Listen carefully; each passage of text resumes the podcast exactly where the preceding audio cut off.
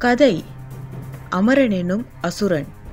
எழுதியவர் ஊதா மூங்கில் பாகம் நான்கு தொடங்குகிறது. தீக்கை. கிழக்கே குன்றுகளாலும் குகைகளாலும் நிரம்பியிருந்த அரபு பகுதியின் சுற்றுவட்டாரத்தில் சுற்றித் திரியும் ஒரு விலங்கு இனம். சிங்கத்தைப் போன்ற வலிமையான உடலமைப்பும் முட்பள்ளியின் தலையமைப்பும் உடைய விலங்கு. அகல வாய்த்திறக்கும் தீக்கைகள் பெரும் பற்களை உடையவை. தீயை கக்கக்கூடிய தீக்கைகள் தீயை பந்து போல் வீசவும் கூடியவை. கழுத்தின் பக்கவாட்டில் நீண்டிருக்கும் இரு செதில்களுக்கடியிலும் சூடான காற்றை வெளியேற்றும் துளைகள் இருந்தன. சிந்தாளனுக்கு தீக்கைகளை காட்டிலும் இன்னவென சொல்ல இயலாத குரலும் அது கூறும் புரியாத சொற்களும் அதிக அச்சத்தை தந்து கொண்டிருந்தன. சூதன் கூறிய அறிவுரைகளில் ஒன்றான காதுகளை பயன்படுத்தாதே என்றதற்கான பொருளை உணர்ந்து கொண்டிருந்தான் செந்தாளன். அந்த சொற்கள் மீண்டும் மீண்டும் அவனது மூளையை துளையிட முயற்சித்துக் கொண்டே இருந்தன. காதுகளை கைகளால் மூடியபடி செந்தாளன் அரண்மனை கோபுர உச்சியை பார்த்து கொண்டிருந்தான். இருநூறு குதிரைப்படை வீரர்களையும் இரண்டாயிரம் காலாட்படை வீரர்களையும் கொண்ட தைத்தியர்களின் படை ஆயத்தமாக அணிவகுத்து நின்றிருந்தது. தைத்தியர்களின் குடியிருப்பு பகுதியில் மாட்டு வண்டிகளும் குதிரை வண்டிகளும் எளிதாக செல்ல போடப்பட்டிருந்த கல்பாதையின் மீது நின்றிருந்த படை வடக்கு வாயில் வரை நீண்டிருந்தது. படையை பார்வையிட்டபடி நடந்து கொண்டிருந்த சேதனின் முகத்தில் மகிழ்வும் கனவும் நிறைவும் நிறைந்து நின்றன. சேதன் வடக்கு வாயிலை பார்த்தான். சுற்றுச்சுவரின் வடக்கு வாயிலையொட்டி இருபுறமும் மேலெழுந்திருந்த கண்காணிப்பு கோபுரங்களின் உச்சித்தளத்தில் இருந்த இரண்டு கண்காணிப்பாளர்களின் கண்களும் அமரநாடு உள்ள திசையை கூர்ந்து கவனித்துக் கொண்டிருந்தன.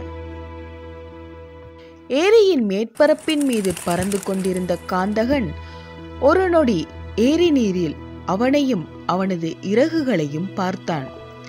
சீறிக் கொண்டிருந்த அவனை உறைந்திருப்பதைப் போன்று காட்டியது அமிர்த ஏரி சட்டென இறகுகளை காற்றில் அடித்தவன் செங்குத்தாக மேலெழுந்தான். கோட்டையினுள் பறந்து சென்று கொண்டிருந்த காந்தகனை போருக்கு ஆயத்தமாகிக் கொண்டிருந்த மற்ற கருடர்கள் ஆர்வமாக பார்த்தனர். அரண்மனையை நோக்கி பறந்து கொண்டிருந்த காந்தகன் அதன் இரண்டாம் தளத்தின் வெளியே நீண்டிருந்த உப்பரிகையில் இறங்கினான். இறகுகள் மடங்க குனிந்து வலது முழங்காலை தரையில் ஊன்றிய காந்தகனின் மதிப்பை குலகுரு சீலன் தலையசித்து ஏற்றுக்கொண்டார் பின் காந்தகன் கூறினான் அவர்கள் அருகில் வந்து விட்டார்கள் அறிவிப்பை கொடுத்து விடு காந்தகா. சீலன் கூறியதும் எழுந்த காந்தகன் இறகுகளை விரித்து காற்றில் அடித்து செங்குத்தாக மேலேறினான். ஆலோசனை மண்டபத்தின் மேற்கூரையிலிருந்து வட்ட வடிவில் வானை தொட்டுவிடும் மூர்க்கத்தில் உயர்ந்திருந்த அறிவிப்பு கோபுரத்தின் அருகே அதை தொட்டும் தொடாமலும் தொடர்ந்து மேல் நோக்கி பறக்கத் தொடங்கினான் காந்தகன். அரண்மனை உப்பரிகைக்கு சிவிகைகள் வர உத்தரவிடப்பட்டது. சிவிகைகள் வந்ததும் அவற்றில் சீலன் வச்சரன் சூதன் மூவரும் அவர்களதில் ஏறிக்கொண்டனர். சிவிகைகள் கோட்டையின் தெற்கு வாயிலை நோக்கி பறக்கத் தொடங்கின. வட்ட வடிவில் இருந்த கோபுரத்தின் உச்சித்தளத்தினுள் நுழைந்தான் காந்தகன். தளத்திலிருந்து சீரான இடைவெளியில் எழுந்த நான்கு தூண்களும் இடையில் தீப்பந்தங்களை சுமந்தபடியும் தலையில் கூம்பு வடிவ மேற்கூரையை தாங்கியபடியும் இருந்தன. தளத்தின் மையப்பகுதியில் பளிங்கு கற்களாலான உருளை ஒன்று காந்தகனின் உடலளவு உயர்ந்திருந்தது. உருளையின் உட்பக்கத்தை மரக்கட்டைகளால் நிரப்பியிருந்தனர். உருளையின் அடிப்பாகத்தில் எதிரெதிர் திசையில் இரண்டு துளைகள் இருந்தன. உருளைக்கு கூம்பு வடிவ மூடியிட்டு இருந்தனர். மூடியின் மேற்பரப்பில் சிவப்பு கற்கள் பல பதிந்திருந்தது. மூடியின் மேற்பரப்பைப் போலவே தளத்தின் மேற்கூரையின் உட்பரப்பிலும் பல சிவப்பு கற்கள் பதிந்திருந்தன. கோபுரத்தின் மேல்தளத்தினுள் நுழைந்த காந்தகன் தீப்பந்தத்தை எடுத்து உருளையின் அடிப்பகுதியில் இருந்த துளையினுள் நுழைத்தான். உள்ளிருந்த மரக்கட்டைகளில் தீப்பற்றி மேலறத் தொடங்கியது. உருளையின் உச்சிக்கு வந்த தீயின் ஒளி மூடியின் இடையில் பதிக்கப்பட்ட சிவப்பு கற்களால் கவரப்பட்டு பல செங்கோடுகளாக ஒளிக்கீற்றுகளாக வெளியேற்றப்பட்டது. வெளியேறிய ஒளிக்கீற்றுகள் தள மேற்கூரையின் உட்புறத்தில் இருந்த சிவப்பு கற்களில் மோதியது. சிவப்பு கற்கள் தொடர்ந்து தன்னுள் பாயும் செவ்வொளிக்கீற்றுகளின் அடர்த்தியை கூட்டியபடி மற்றொரு கண்ணிடம் தள்ளியது. தீப்பற்றி எரியும் சிலந்தி வலையாய் கீற்றுகள் அங்குமிங்குமாய் பாய்ந்தபடி மேலேறிக் கொண்டிருந்தன. கூப்பின் உச்சியிலிருந்து பெரிய சிவப்பு கல்லில் அத்தனை ஒளிக்கீற்றுகளும் உள்நுழைந்து வெளியேறின. கோபுரத்தின் உச்சியிலிருந்து வெளியேறிய பெரிய சிவப்பு கல்லின் ஒளி தீப்பற்றி எரியும் எல்லையில்லா உயரம் கொண்ட ஒரு தலைகீழ் கூம்பை போன்று காட்சி தந்தது. விரிந்து மேலெழுந்த ஒளிக்கூம்பின் இடையே சிக்கிய சாம்பல் மேகங்கள் யாவும் காயம் கொண்டு குருதி கண்டன. கண்காணிப்பு கோபுரத்தில் இருந்த தைத்தியர்கள் இருவரும் ஒரே நேரத்தில் தாரைகளை ஊதினர். அவர்களது கருவிலியில் செந்நிற தலைகீழ் முக்கோணம் ஒன்று. அதன் மேல்முனைகளை மேகங்களிலும் கீழ்முனையை காட்டிலும் மறைத்தபடி மின்னிக் கொண்டிருந்தது. குதிரை மீது அமர்ந்திருந்த சேதன் வாளை உயர்த்தி குதிரையை நகர்த்தி கத்தினான். முன்னேறுவோம். தைத்தியர்களின் படை ஓட்டமும் நடையுமாய். சேதனை தொடர்ந்தது. செந்தாளனின் விழிகள் விரிந்திருந்தன. அமரர்களின் அறிவிப்பு ஒளி குருதி தோய்ந்த வேலின் முனை அரண்மனை உச்சியை செங்குத்தாக குத்தி நின்று கொண்டிருப்பதை போலிருந்தது. செந்தாளன் வேலின் மிச்ச முகத்தையும் அதன் நீச்சியையும் பார்வையை உயர்த்தி மேகங்களுக்குள் தேடினான். செந்தாளனின் இறகுகளில் படபடப்பு கூடியது. வில்லை இறுகப்பற்றினான். மரக்கிளைகளுக்கிடையே இருந்த இடைவெளியில் மெல்ல தரையிறங்கினான். வில்லில் நாணேற்றிய செந்தாளன் தூரத்தில் வேறு திசை பார்த்து நின்றிருந்த தீக்கையின் மீது அம்பைதான்.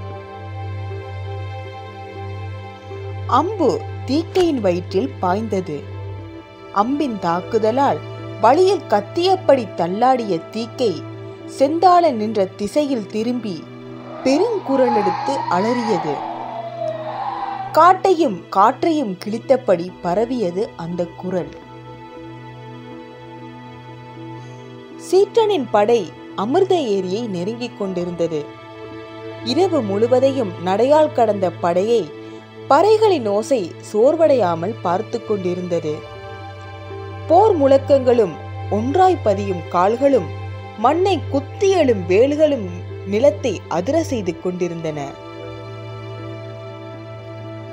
அமிர்த ஏரியில் வாடைக்காற்றால் கரையை மோதிக்கொண்டிருந்த சிறு சிறு அலைகளை நில அதிர்வால் கரையிலிருந்து தோன்றிய எதிரலைகள் தாக்கி முன்னேறின. காடு முடிந்து ஏரிக்கரை தொடங்குமிடத்தில் சீற்றன் வெளிப்பட்டான். அவனைத் தொடர்ந்து படை வெளியேறியது. இரண்டாயிரம் வீரர்களை கொண்ட சீற்றனின் முதன்மை படை இருநூறுக்கும் மேலான தன்னார்வல வீரர்களை கொண்ட வன்படை. முதன்மை படை வீரர்களில் பெரும்பாலானோரிடம் மூன்று வித போர்க்கருவிகள் இருந்தன. இடையின் ஒரு பக்கம் வாளும் மறுபக்கம் வளரையும் முதுகில் வேல் அல்லது வில்லை வைத்திருந்தார்கள். வன்படை வீரர்கள் அனைவரிடமும் வாள் இருந்தது. சிலர் மட்டும் கூடுதலாக வில்லோ வேலோ வைத்திருந்தார்கள். யாரிடமும் வளரி இல்லை. சீற்றன் நின்றான். படையும் பரையோசிகளும் நின்றன. படையின் முன்னணியில் இருந்து மூவர் வெளிவந்தனர். மூவரில் இருவர் பெரும் முரசுகளை தூக்கி வந்து சீற்றனுக்கு முன்னே இரு பக்கங்களிலும் நின்று கொண்டனர். போர் முரசு அதிர்ந்தபடி முழங்கத் தொடங்கியது.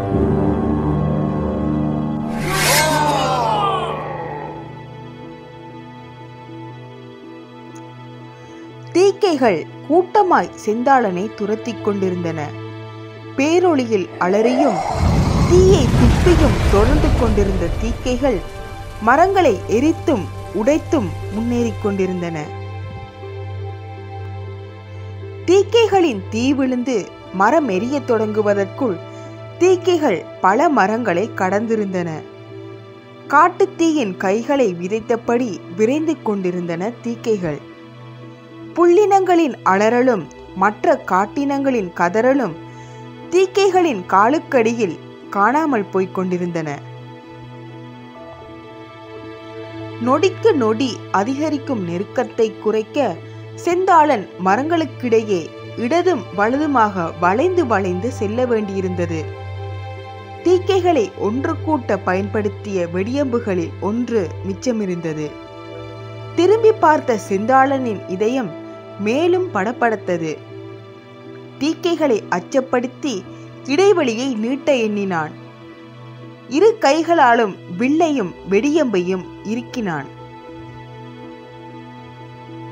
பறந்தபடியே திரும்பிய செந்தாளன் வெடியம்பை நானேற்றி குறிப்பார்க்க அவனுக்கு இடது பக்கத்திலிருந்து குறுக்கே ஓடி வந்து கொண்டிருந்த ஒரு தீக்கை அவனை தாக்க முயற்சித்தது. இடது வெளியோரத்தில் தன்னை தாக்கத்தாவும் தீக்கையை கண்டவன் வலதுபுறமாக காற்றில் உருண்டு மரங்களுக்கிடையே வானிலேறினான். சீற்றனுக்கு அருகில் நின்று கொண்டிருந்த கட்டியக்காரன் பெருங்குரலெடுத்து அறிவிப்பிடத் தொடங்கிய போது வாடைக்காற்று நின்றது. அசுரகுலத் தலைவர் சீற்றன் உங்களிடம் கூற விரும்புவது என்னவென்றால் கோட்டையினுள் அடைந்து கிடக்கும் பிற இனத்தாரையும் போரிட விரும்பாத இயலாத கருட இன பெண்களையும் குழந்தைகளையும் மற்றும் முதியவர்கள் அனைவரையும் வெளியேற்றி விடவும். வீரத்திற்காகவும் விடாமுயற்சிக்காகவும் நாங்கள் பெரிதும் மதிக்கும் கருட இன வீரர்களுக்கு எங்களுடன் இணைந்து கொள்வதற்கான இறுதி வாய்ப்பையும் அளிக்க விரும்புகிறோம். ஒருதான் உங்கள் முடிவென்றால் அம்முடிவை அளிக்கவும் நாங்கள் ஆயத்தமாக உள்ளோம். கட்டியக்காரன் குரல் அடங்கியதும் போர் முரசின் முழக்கங்கள் எழுந்தமிங்கின. கோட்டையின் தெற்கு வாயில் பாலத்து மீது சீலன் வச்சிரன் சூதன் மற்றும் சில கருட வீரர்கள் நின்றிருந்தார்கள். கட்டியக்காரனின் பெருங்குரல் ஏரியின் நீர்ப்பரப்பில் கரைந்தபடி கடந்து வந்து கமுக்கமான குரலாய் அங்கிருந்தவர்களின் காதில் நுழைந்தது. சீலன் ஏளனமாக புன்னகைத்தபடி கையசைத்தார். சுருணையை தாங்கியிருந்த கருடன் ஒருவன் முன்வந்து இறகுகளை விரித்து காற்றில் அடித்து தாவினான். சீற்றனின் பார்வை பறந்து வரும் கருடன் மீது நிலைத்திருந்தது. அருகில் வந்த கருடன் தரையிறங்காமல் காற்றில் நின்றபடி சுருணையை விரித்து படிக்கத் தொடங்கினான். தீக்கையின் தாக்குதல் ஆழமாய் பதிந்திருந்தது. வலதுபுற இறகிலிருந்து சிறகுகள் உதிர்ந்து கொண்டிருந்தன. வலது கையில் உண்டான காயத்தை இடது கை கொண்டு மூடிய போதும் விரல் இடுக்குகள் வழி குறித்து கசிந்து கொண்டே இருந்தது. செந்தாளன் உடலை குறுக்கி கண்ணீரை கசிந்து கொண்டிருந்தான். அமரர் மற்றும் கருடகுலத்தின் அசுரரான வச்சிரன் உங்களிடம் கூறிக்கொள்ள விரும்புவது. எங்களது செயல்களையும் முடிவுகளையும் போர் கருவிகளையும் கூட எங்களை எதிர்த்து வருவோரே தீர்மானிக்கிறார்கள். உங்களுக்கு வேண்டியது போர் என்றால் எங்களுக்கு வேண்டியதும் அதுவே. எங்களில் ஒருவன் மீதமுள்ளவரை அவனின் உடலில் உயிர் உள்ளவரை போரிடாமல் வீழ மாட்டோம். போருக்கு நாங்களும் ஆயத்தமாய் உள்ளோம். கூறி முடித்தவன் சுருணையை சுருட்டத் தொடங்கினான். சீற்றன் பேச்சுக்கு பதில் கூறாமல் கருடன் திரும்பிய போது கோட்டையின் உட்புறத்திலிருந்து பெருந்தாரைகளின் ஓசை ஒலித்தபடி உயர்ந்தது. இருநூறு கருட வீரர்கள் தாரைகளின் ஒளியுடன் வானிலேறினர். வாளும் வேலும் வெற்றம்பும் வெடியம்பும் சுமந்திருந்த அவர்கள் கோட்டையின் அமைப்பில் வரிசையாக வளைந்து காற்றில் நின்றனர். இரையை தவறவிட்ட சீற்றத்தில் தீக்கைகள் அலறிக்கொண்டிருந்தன. தீயை கக்கியும் வீசியும் உலாவிக் கொண்டிருந்தன. மரங்களில் தீப்பற்றி தாவிக் கொண்டிருந்தன. செந்தாளனுக்கு கீழிருந்த மரத்தில் தீயேறத் தொடங்கியது. தீ செந்தாளனின் காலை தீண்ட உயர்ந்து கொண்டிருந்த நொடி தாரை காதை அடைத்தது செந்தாளன் எழுந்து நின்றான். பாதத்தை தீயின் மூச்சு காற்று வருடிக் கொண்டிருந்தது. இறகிலிருந்து சிறகுகளும் விரல் இடுக்குகளிலிருந்து குருதியின் துளிகளும் உதிர்ந்து கொண்டிருந்தன. செந்தாளன் தலை தாழ்த்தி பார்த்தான். எரியும் கிளைகளுக்கிடையே எரிக்கும் விலங்குகள் உலாவிக் கொண்டிருந்தன. செந்தாளன் தீயினுள் நுழைந்தான். இறகிலிருந்து பிரிந்த சிறகொன்று தீக்காற்றின் மோதலில் சுழலத் தொடங்கியது. இருநூறு கருடர்களும் ஒரே நேரத்தில் ஒரே வேகத்தில் சீராக அசுரர்களை நோக்கி சீறினர். இடைவெளிகளை அதிகரியுங்கள். அவர்களது அம்புகள் மண்ணை மோதட்டும். வெடியம்புகள் வானிலே வீழட்டும். தரையிறங்கும் பொழுது வாழ்குண்டு தாக்குங்கள். சீற்றன் பெருங்குரல் எடுத்து கட்டளையிட்டான். வீரர்களுக்கிடையே வெற்றிடங்கள் அதிகரித்தன. அமரர்கள் வீசவிருக்கும் வெடியம்புகளுக்கு எதிரம்புகளை ஆயத்தமாக வைத்திருந்தனர் வில்லாளிகள். கருடர்கள் அசுரப்படையின் மீது பறந்தபடியே அம்புகளை எய்தனர். அசுர வில்லாளிகள் எதிரம்புகளை எய்தனர். வெடியம்புகள் பல டப் டப் என்று தரையை தொடாமல் வழியிலேயே வெடித்தன. ஒரு வெடியம்பை நோக்கி பாய்ந்த எதிரம்பு வெடியம்பின் தலையில் மோதாமல் வாளில் மோதியது. வெடியம்பு திசை மாறி படையின் பக்கவாட்டில் வெடித்தது. ஒரு அசுரன் தூக்கி எறியப்பட்டான். வெற்றம்புகள் பெரும்பாலும் தரையில் மோதின. போர்ப்பயிற்சி இல்லாத வன்படையை சேர்ந்த சிலர் மீது வெற்றம்பு தைத்தது. அமரப்படை வலது பக்கத்திலிருந்து இடது பக்கமாக அசுரப்படையை கடந்து திரும்பியது. அசுரப்படையும் அமரப்படையை நோக்கி அதன் வலதுபுறம் திரும்பியது. இலக்குகள் மீதான குறி இன்னும் துல்லியமாக வேண்டும். ஆயத்தமாகுங்கள். வில்லாளிகள் ஆயத்தமாகினர். மீண்டும் கருடப்படை அசுரப்படை மீது பறந்தது. வெடியம்புகள் இல்லாமல் முழுவதும் வெற்றம்புகள். பெரும்பாலான அம்புகள் ஒற்றை கருவியை சுமந்திருந்த வன்படையின் மீது பாய்ந்தன. இருநூறு கருடர்கள் எய்த அம்புகளால் நூற்றி ஐம்பது வன்படை வீரர்கள் காயம் கண்டனர். கருடப்படை ஏரியின் நீர்ப்பரப்பிற்கு சென்று திரும்பியது. வன்படையை முதன்மை படையின் இறுதிக்கு நகர்த்துங்கள். காட்டின் தொடக்கத்தில் அவர்கள் மறைவு காணட்டும். கருடர்களில் பாதி வளரையை காணட்டும். வன்படை வீரர்கள் இறுதி வரிசையை நோக்கி நகர்ந்தனர். கருடப்படை அசுரப்படையின் மீது தாக்குதல் நடத்த முன்னேறிக் கொண்டிருந்தது. முதன்மை படையில் பலர் வளரியை கையில் தாங்கினர். பின்வரிசைக்கு வந்த வன்படையை சேர்ந்த வீரன் ஒருவன் வலதுபுறம் திரும்பி காட்டை கண்டபோது அவனது விழிகள் விரிந்தன. தாக்குவதற்காக முன்வந்து கொண்டிருந்த கருடர்களில் ஒருவன் சட்டென நின்று தாரையை முழங்கினான். மற்ற கருடர்களும் முன்னேறுவதை விட்டு பின்னகரத் தொடங்கினார்கள். சீற்றன் புரியாமல் பார்த்தான். காட்டைக் கண்ட வன்படை வீரன் காட்டுத் தீ! என்றான் அருகில் இருப்போர் காதில் விழாத அளவு. காட்டினுள் தீ அசுரப்படையை நோக்கி முன்னேறிக் கொண்டிருந்தது. வன்படை வீரனின் பார்வை மேலும் கூர்மையான போது வியப்படைந்தது.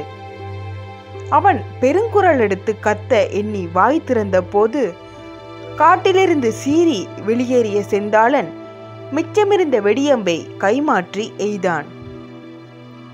இறுதி வரிசையில் விழுந்த வெடியம்பு சில அசுரர்களை தூக்கி எறிந்தது. கருடர்கள் பின்வாங்கிய பின் வெடிக்கும் வெடியம்பின் ஒளி கேட்டு அசுரர்கள் திரும்பினர். செந்தாளன் அவர்கள் மீது பறந்து கொண்டிருந்தான். சீற்றன் செந்தாளனை பார்த்தபடியே கத்தினான். சிறுவன்? எய்யவிருந்த வில்களும் பாய இருந்த வளரிகளும் பின்னகர்ந்தன.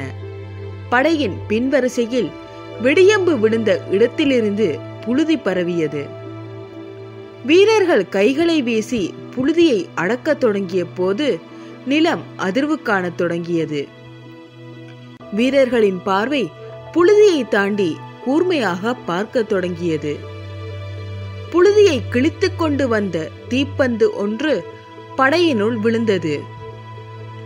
தீக்கைகளின் அலறல் புழுதியை அடக்க தாக்குதல் படையின் மீது பாய்ந்தது. படையின் அணிவகுப்பு உடையத் தொடங்கியது. இறுதி வரிசையை தாக்கிய தீக்கைகளின் ஒளியும் அதிர்வும் படை முழுவதும் பரவியது. சீற்றன் பின்வரிசையை நோக்கி முன்னேறினான். தீக்கைகளின் தாக்குதல் சீற்றமாக இருந்தது. நெருக்கத்தில் நின்று தாக்கும் தீக்கைகளை வீழ்த்த அசுரர்கள் போராடினர். தீயை கக்கியும் வீசியும் கால்களால் அடித்தும் என அருகில் வரும் அத்தனை அசுரர்களுக்கும் காயம் தந்தன தீக்கைகள். தீக்கைகள் ஓர் அசுரன் மீது பாய்ந்து கடிக்கும் நேரத்தில் மற்றொரு அசுரனால் அதை தாக்க முடிந்தது. வன்படையைச் சேர்ந்த சிலர் தீக்கைகளை திசை மாற்ற தானாக முன்வரத் தொடங்கினர். தீக்கைகள் படையின் மையப்பகுதி வரை பரவியிருந்தது. ஒரு அசுரனின் தலையை கழுத்து வரை வாயில் நுழைத்துக் கொண்டு அவனது உடலை தரையில் இழுத்தபடி நடந்து கொண்டிருந்தது ஒரு தீக்கை. வன்படை வீரன் ஒருவன் அதன் மீது அம்பைதான். வீரனை நோக்கி திரும்பிய தீக்கை அதன் வாயிலிருந்து தரையை தொட்டு தொங்கியபடி இருந்த அசுரனின் உடலை காலால் பிடித்து கொண்டு தலையை தனியே பீத்து பின் துப்பியது. மண்ணில் அசுரனின் மண்டையோடு உருண்டது. வீரனின் விழிகள் அச்சத்தில் விரிந்தன. தீக்கையின் செதில்களிலிருந்து சூடான மூச்சுக்காற்று வெளியேற தீக்கை சீறியது. வீரனை நெருங்கிய தீக்கை அவனை தாக்கத்தாவிய போது சீற்றன் அதன் தலையை வெட்டினான். தலையும் உடலும் தனித்தனியே விழுந்தபோது சீற்றனின் சிவந்த வாளிலிருந்து செங்குருதி கீழ்நோக்கியும் வெண்ணாவி மேல் நோக்கியும் நகர்ந்தது. தீக்கைகளின் கழுத்துகள் காயம் காணத் தொடங்கின. தீக்கைகள் அனைத்தும் இறக்கும் பொழுது அசுரப்படை அதன் கால்பாகத்தை இழந்திருந்தது. மிச்சமிருந்தோரிடமும் தீக்காயங்களும் வெட்டுக்காயங்களும் நிரம்பியிருந்தன. அசுரர்கள் பெருமூச்சு விடத் தொடங்கிய போது கருடர்களின் தாரையொலி கேட்டது. காட்டின் இடதுபுறத்திலிருந்து தைத்தியர்களும் தாரையை ஊதியபடி வெளியேறினர். ஒரு நொடி வருவது யாருக்கான துணை என்று குழம்பிய அசுரர்கள் தங்கள் மீது நிகழும் தாக்குதலைக் கண்டதும் போரிடத் தொடங்கினர். அசுரர்களுக்கு நிகரான வலிமை கொண்ட தைத்தியர்களின் தொடக்கமே மூர்க்கமாக இருந்தது. தரையில் தைத்தியர்கள் மோத வானிலிருந்து வெடியம்புகள் பாய்ந்தன. வில்லாளிகளுக்கு அரணமையுங்கள். அசுரப்படைகள் குழு குழுவாக நிற்கத் தொடங்கின. ஒவ்வொரு குழுவிலும் மூன்று வில்லாளிகள் முதுகு ஒட்டி முக்கோணமாக நிற்க அவர்களை சுற்றி வாளும் வேலும் ஏந்திய வீரர்கள் வட்டமிட்டு நின்றனர். வில்லாளிகள் அமரர்கள் எய்யும் வெடியம்புகளை வானில் வெடிக்க வைக்க அவர்களை தைத்தியர்களிடமிருந்து காக்க வாளும் வேலும் போராடின. ஆங்காங்கே எழுந்த வளரிகள் வட்டமிட்டன. தைத்தியர்களின் குதிரைப்படை அசுரர்களின் குழுவை உடைத்து உள்ளிருந்த வில்லாளிகளை தாக்கத் தொடங்கியது. தைத்தியர்கள் கருடர்கள் குதிரைகள் என அமரர்களின் மூன்று போர்முகங்களையும் ஒரே நேரத்தில் கையாள வேண்டியிருந்தது அசுரர்களுக்கு. அசுரப்படை அழிந்து கொண்டிருந்தது. அசுரர்கள் குதிரைகளை கொல்லத் தொடங்கினர். குதிரைகளின் கனைப்போசை ஆங்காங்கே எழுந்து சரிந்து கொண்டிருந்தது. சேதனின் குதிரை வயிற்றில் வேல் வாங்கி சரிந்தது. சரிந்த குதிரையிலிருந்து சேதன் எழுந்தபோது எதிரில் சீற்றன் நின்றிருந்தான். நீ என் பக்கம் இருந்திருக்க வேண்டும். நான் என் தேவையின் பக்கம் இருக்கிறேன். வளரி வீசிய கையைக் கண்ட சேதன் ஒரு நொடி தடுமாறினான். சீற்றன் சேதனின் கையில் சிறிது கீறலை உண்டாக்கிவிட்டு இடது கையை நீட்டினான் வளரி வந்தது. சேதன் சீற்றமான குரலில் வாள் வீசியபடியே கூறினான் உனக்கும் தான் அது சொந்தமானது அல்ல. ஆனால் நீ போரிடுகிறாயே.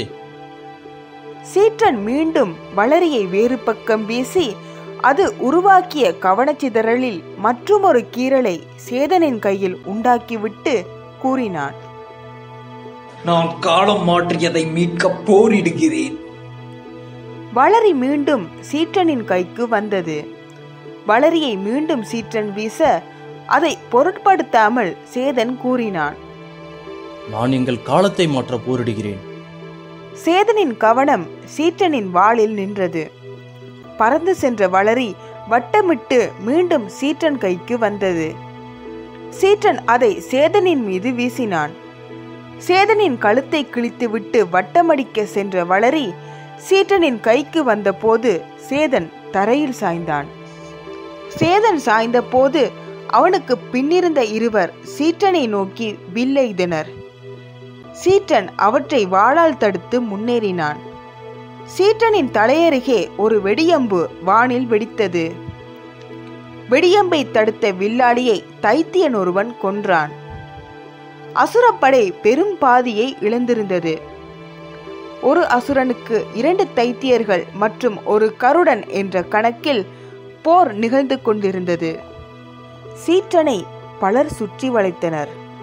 தலைவனை இழந்த வெறி அவர்களுள்.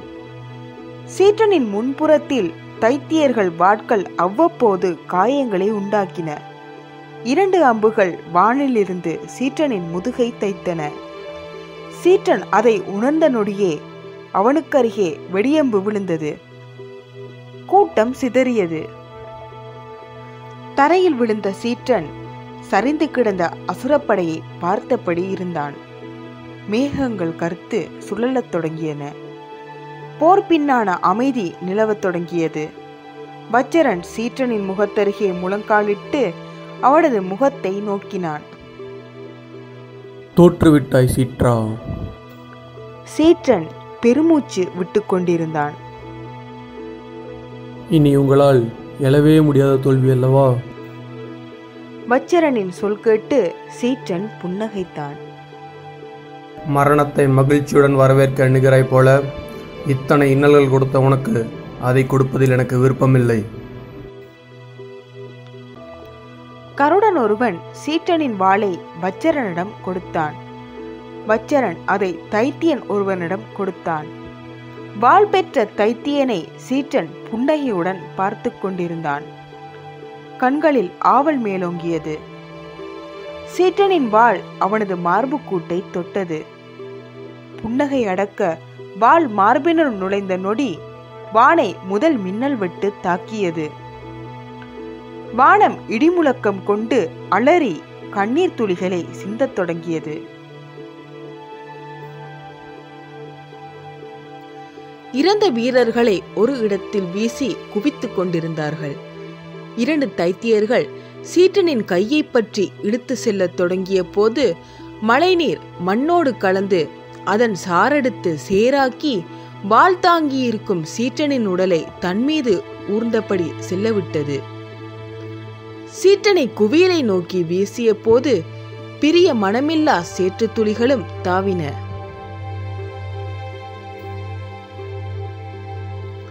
மழைநீர் சீற்றனின் உடலெங்கும் ஓடி காயங்களில் வலி உள்நுழைந்து உயிர் மீட்க துடித்தது.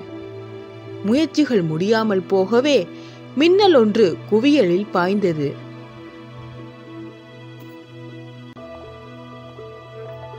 உறங்கிக் கொண்டிருந்த அமரசுரனின் உடல் ஒரு நொடி அதிர்ந்து அடங்கியது.